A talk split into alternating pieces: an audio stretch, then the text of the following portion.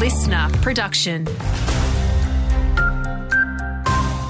Hey there, it's Andrew Shaw with the latest. Ban duck shooting in Victoria is the call from Australia's peak veterinary group, the AVA. A deadline's looming for the state government to make a final decision after a parliamentary inquiry recommended the sport be banned. And the AVA's Dr. Kathy Deeg says most Victorians don't support duck hunting. 2024 is a really important time for animal welfare in Victoria as there is a new animal care and protection bill being proposed uh, to replace our uh, perhaps outdated Prevention of Cruelty to Animals Act.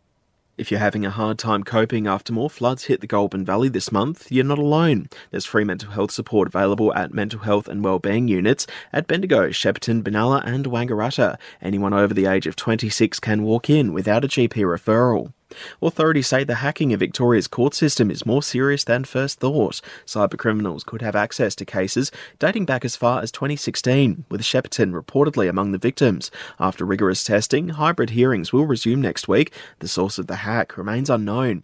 A new freight option around Glenrowan, with a new bridge expected to open next month, spanning the local railway line. The bridge will help commuters and pedestrians cross over, allowing for double container trains to continue their journeys on the inland rail freight route between Brisbane and Melbourne. Meantime, the current crossing will be demolished.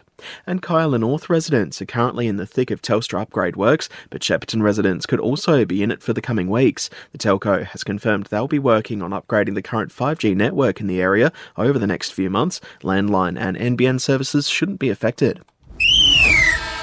Let's take a look at some sport now and a new start for former AFL star Dane Beams, who has put pen to paper for his dad's old Murray League club Mulwala. Beams managed 177 games in his 11 year career between Collingwood and Brisbane. Dane was born in Yarrawonga and will be throwing on his dad's number 24 Guernsey in season 2024.